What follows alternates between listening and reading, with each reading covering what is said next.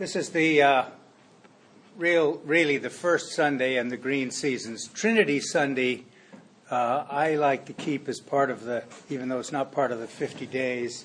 Then we shift and go into the green time. And so today is the first Sunday. And the uh, what's in your bulletin, we, I put in from Vicki Black the last couple of years, who's a deacon in Iowa. I think she wrote these books introducing the, the church, church, year. And she said this time of the year is uh, about our relationship with God, what the preacher should focus on. This is what this is. Our relationship with Jesus Christ and with one another through our prayers, the sacraments, and life in the body of Christ, the presence of the Holy Spirit in our lives, the church and its mission. And there are three readings today uh, which all uh, remind me of what I say over and over again. My teacher, O.C. Edwards, my New Testament, one of them, uh, who said, It's not as important what the Bible says, it's important what the Bible means. So there's a certain amount of interpretive work that needs to be done uh, with the two readings I'm choosing, which is the one from Genesis I could have chosen 1 Samuel, which is where Samuel is told by God, the people want a king, go get the king. You know, Saul. These are good reads. If you want to read the Old Testament, uh, read 1st and 2nd Kings, 1st and 2nd Samuel. Those are all good stories. Uh, it's a way to sort of get into the Hebrew Bible, in my, in my view. In any case, we have today, instead of that, uh, an alternative reading that we're able to choose from Genesis, which is uh, a, part of the story of Adam and Eve. So I thought I'd say something about uh, Adam and Eve and what this story means. And then the gospel, which is another example of the necessity to uh, read carefully and so on. You know, the United States is one of the most religious countries in the West. And it is also one of the most theologically ignorant countries in the West. And it is one of the most biblically ignorant in the West. Even fundamentalists who claim to soak themselves in the scriptures, like all people, they have as few really important and pet texts that kind of get recycled over and over again, or there's a whole other subtext to what it is that they're trying to do in terms of their theological outlook, which is what we all do, but they sometimes um, are less open about it, in my, in my view. So, this is an important uh, text from Genesis. And from Mark, you need to know how the Gospels get put together. So, reading carefully is important. So, I always worry you know, the way the lectionary is. Here's, here's the problem nowadays, I think. We have a lot of scholarly people who've put this stuff all together, and they have sort of a sense of internal reasoning about it, but the average person will listen to this stuff and just go, What in the world does this all mean? And part of it has to do with not reading it also and thinking about what it means. That's why we give you, by the way, in the bulletin next week's readings, so you have the opportunity to look them up and read through them, and maybe you have some questions about what it is. In any case, Adam and Eve are in the garden. And in this particular version in, in Genesis, it says uh, they're hiding from God who is walking around at the time of the evening breeze. So, um, too much information. There are four sources for the writing of the Pentateuch or the Torah the Yahweh strain, the Elohim strain, the priestly strain, and what's the other one, Ernest? J E P, and, and the Deuteronomy. Okay. So these are the four sources that put, put these writings together. So, really, we hear from the Yahweh strain today where God is very anthropomorphized, which is a fancy word of saying he's like, a, he's like us. So, he's walking in the garden. And the Yahweh strain also and when they have the story of Noah and the ark, and that's going to come up. Noah and the ark, they're all in the ark ready to go, and God comes up and shuts the door to the ark. So he's physically, he was walking around and he sees Adam and Eve and he calls to them and asks why they're hiding. And Adam says, We're hiding because uh, he, he said, I'm hiding because I'm naked and afraid. And God said, Who told you you were naked? Did you eat from the tree that I told you not to eat from? And Eve says, The serpent beguiled me and I ate. There's so much here, and then we're going to go. We're going to go into something else that may still elude everybody. But I'm just was in a mood this week, so that's why you're getting all this stuff. So, uh, what's happened in Christianity is I don't know whether in certain strains of Judaism this evolved to be true too, but women got the blame for the fall, right? And there are many uh, fundamentalist Christians in this country who believe that women damn the whole human race because of their behavior. Now, with a predisposition like that, where are we going to go here, right? I mean, this is a situation, as I say to my dog Rags, Rags, this is a situation. With all this barking. So, you know, we, we, we, have to think about what in the world that means. And so, um, most, a lot of interpretation has focused on Eve's role in, or women's role in the fall. And uh, the serpent has been interpreted as, in, in Judaism, later Judaism and Christianity, as the source of evil, right? Or as the devil. So we need to say something about that. When I was in seminary, there was a book published in 1973 by a Roman Catholic priest. He's a scholar, I think he's dead now, named George Tavard. And George Tavard was a member of a, a, religious order of men called the Assumptionists. And why I mention that is, is that have you ever heard of John Henry Newman, Cardinal Newman? He was an Anglican priest, and he became a Roman Catholic in about 1845. And he made his submission to the Roman Catholic Church to an Assumptionist in, in, in Oxford uh, apologizing for his muddy trousers. in any case, uh, George Tavard wrote a book called Woman in Christian Tradition. And in the first part of the book, he, he elaborately goes into the creation stories and the ancient languages and the names for Adam and Eve, which are generic names for like man and woman and so on and he talks about this, but there's a line in it I have always remembered that I love. And that is, he said, it would be a pusillanimous tempter indeed who would have tempted the weakest link in the chain. so always keep that in mind when we think about the creation story and giving, giving Eve the business about this situation. Later Judaism and Christianity have identified the serpent with Satan or evil. And in the biblical story, uh, the serpent or the snake is the source of temptation. So the issue is how do we get how do we get to this situation? People are writing this later. Well, we were tempted. That's what this is about. It isn't about the devil. The word serpent was carried over in the English text from our original authorized version, which was the King James Bible, and it was referred to as the serpent, which is the same name for snake. I think in newer translations, snake would be more useful because serpent now has overtones.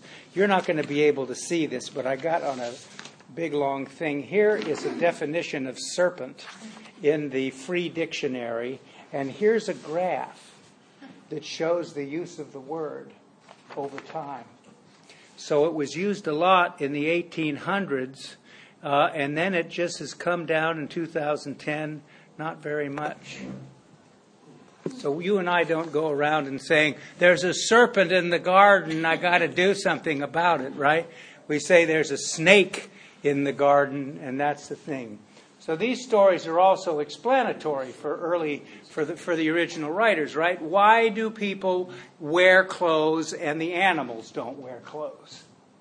Right? Why does a snake slither on the ground? These are all things that you know our people of inquiring mind want to have some knowledge about what it is. Why does the serpent crawl?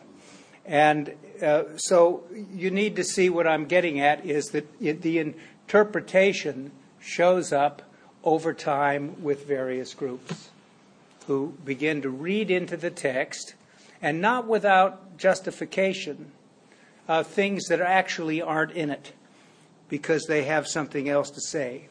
So here's another digression. And just the year just before I came to St. Luke's, from Sausalito, I took a class on premarital counseling at the Church Divinity School of the Pacific. And I was in the class, and the teacher was the professor of pastoral theology at CDSP then. And I don't know what the why he did this, but one day in class he pointed at me and he said, "What seminary did you go to?" and I said, I went to Nashotah House, and he said, Well, I guess you know all about the proto evangelium, don't you? And I said, Actually, I do. And that's in this text. The proto evangelium is the first gospel. So people have read certain Christian groups into this final thing. Because you have done this, God says, Cursed are you among all animals and among all wild creatures.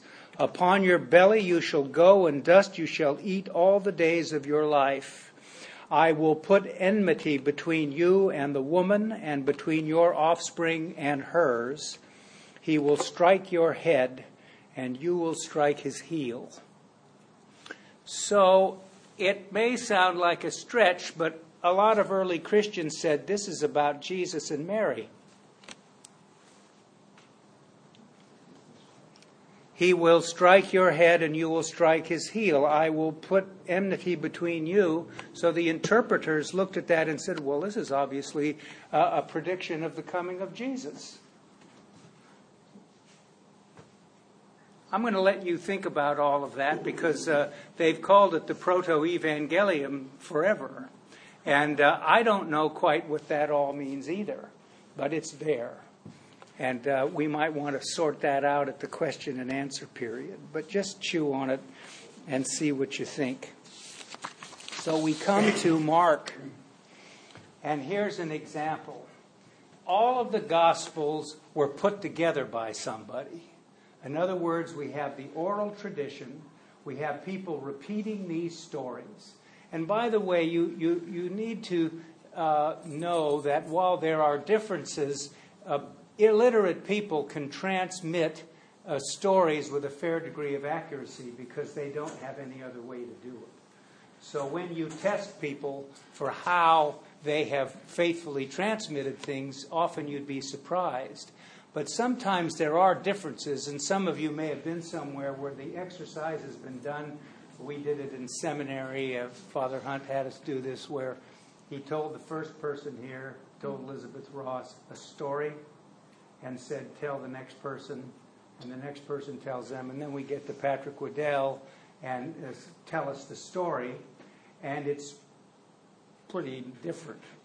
You know, I mean, they're not, uh, there are similarities, but it's not always the same. Uh, that assumes certain things, though, too, about the quality of our memory as, as contemporary people.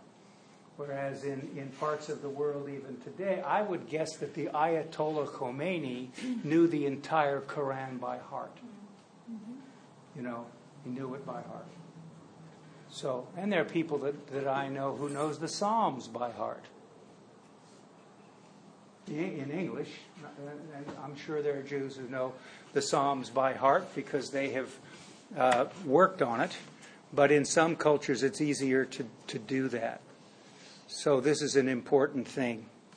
So, what we have here is a story that begins and then something gets sandwiched between it editorially and then another thing gets added afterwards. So we have Jesus in his in his home, the crowds coming around him, his family trying to rescue him from the crush. The people in the crowd are saying he's beside himself, right? He's nutso. And he's not so because he's cast out some demons. And so all of a sudden, the scribes get introduced into this reading.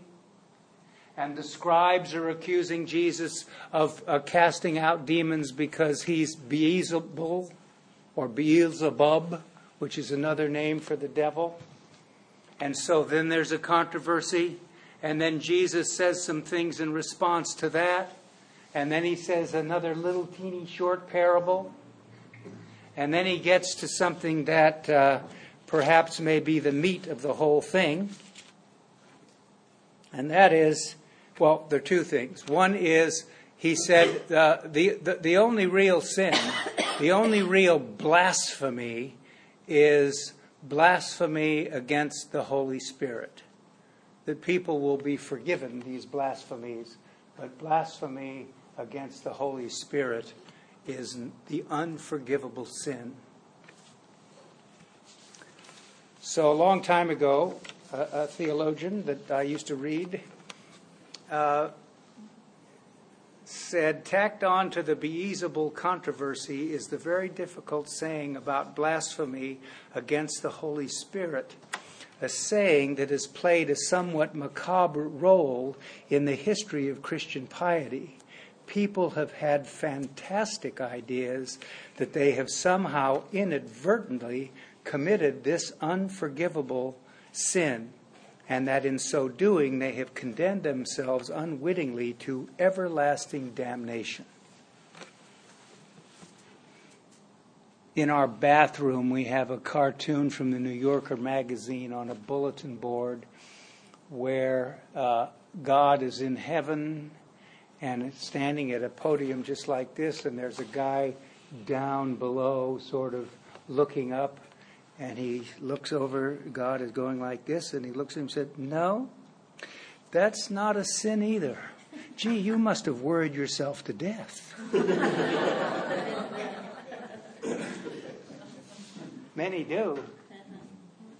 You know, one of the difficulties that we face now, uh, in, in right now in our culture, is an enormous hostility to all mention of the God issue to all mention of any kind of way in which people uh, are to think about that.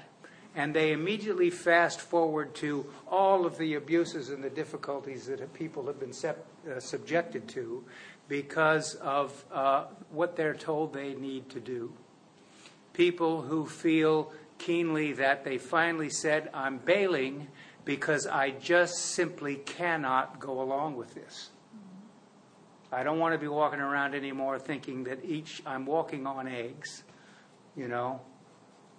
Ernest said something uh, within the past year or year and a half about, you know, uh, you're told in, in some of these circles that you've been saved because your belief in Jesus, but for the rest of the time you're walking on eggs with the view that it might uh, be revoked if you make some huge mistake, right? So it doesn't uh, really give you much confidence in Father Breuer saying God unconditionally accepts, loves, and forgives us. Because there are people who say, no, it's not true, and other people who say, well, I was told the opposite, and I don't even want to go there. I don't even want to talk about it. You know? Our text has nothing to do with such fantasies, nor does it, as a more recent interpreter, more recent interpreters have often contended, have the purely general meaning of meaning of calling evil good and good evil. Rather, it has to do quite specifically with Jesus' exorcisms and his implicit claim about himself. The blasphemy against the Holy Spirit is to fail to see that Jesus' works are the acts of the power of God at work in his person. It is to deny that, G- that Jesus' view, what he believed God was doing in himself. Now, you and I have got to wrestle with that because there are piece, parts in the gospel where that is exactly true, what he says. So we sometimes have to go uh, to some interpretive nip ups to sort of get out of it. Maybe another way to speak about this, I did a couple of weeks ago, is this. When you read in John's Gospel, Jesus saying, I am the way, the truth, and the life, no one, nobody comes to the Father except through me. Well, for David Breuer, that's what I believe. I believe that. Now, the question is I'm, all, I'm a committed believer, I'm in. But what do you tell people who aren't? And what do you tell people who aren't in light of the fact that um, uh, they can be immediately uh, made aware of the plurality of the way in which people approach uh, their belief? What do you do? What do you do? And so we have to always think about the exclusive claims that Christian people say about themselves, but to also speak in terms of inclusion. And this is the tension that we live in yes and no at the same time, you know. And in this gospel, we have that. But the other piece, which here I'm going on and on, is the maybe the most important one for me in terms of its application to the our contemporary life, and that's Jesus' comments on the family. Your brothers and sisters are, uh, your mother is waiting for you. Who uh, is my mother, my brothers, and my sister? These are my mother, my brothers, and my sister. The family of God. So, you, throughout the gospel, Jesus stands at a critical distance from even the contemporarily held views of his own group with regard to family and what constitutes family. And we're in the midst of a situation now where we're living through, I'm a baby boomer, and here we are living through a situation where the all bets are off right? We have now a new interpretation of the, na- uh, the nature of family that has developed organically within the culture. You know? So we're always put in the Ralph Kramden situation, or many Christians are, right? You can't put a square peg in a round hole. Yes, you can if you force it, you know. But it's, there's no force involved. It's just the way it is. You know? As they say on Sports Talk Radio, it is what it is. So Jesus is speaking now about the family of God. This isn't to diss his brothers and sisters and his mother. It's merely to say that I'm giving you now a more gospel centered view of the nature of family. It's all of us not to use the vocabulary. This is special pleading on my part. I, I get nervous when people talk about their parish as the parish family. And the reason I get nervous about it is because families don't get along. you know, families have troubles. So it's okay with me if you understand what that means when you use it.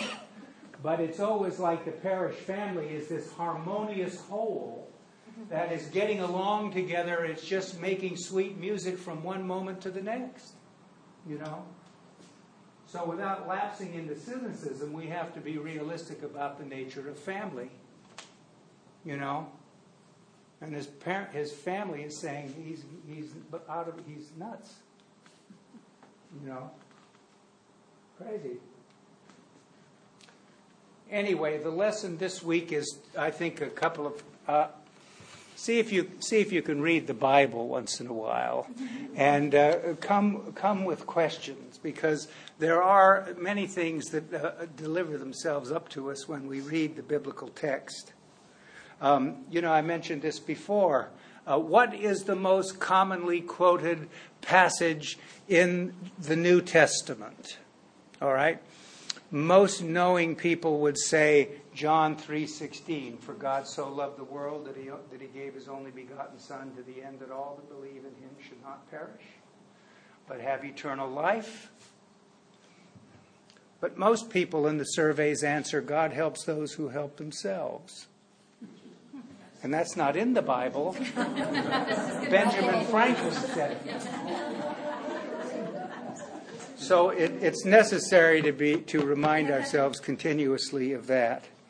But uh, remember, in the midst of all me saying this, when God's judgment and God's mercy collide, God's mercy always trumps God's judgment. And we have ample biblical support for that and ample support for it in the church's teaching. And so remember that this week. And uh, you are made in God's image. And by virtue of that, you're able to uh, triumph over evil. I forgot to say in the Genesis account what this means is that although we don't read it and see it there, human, humanity can and will triumph over evil. That's the good news.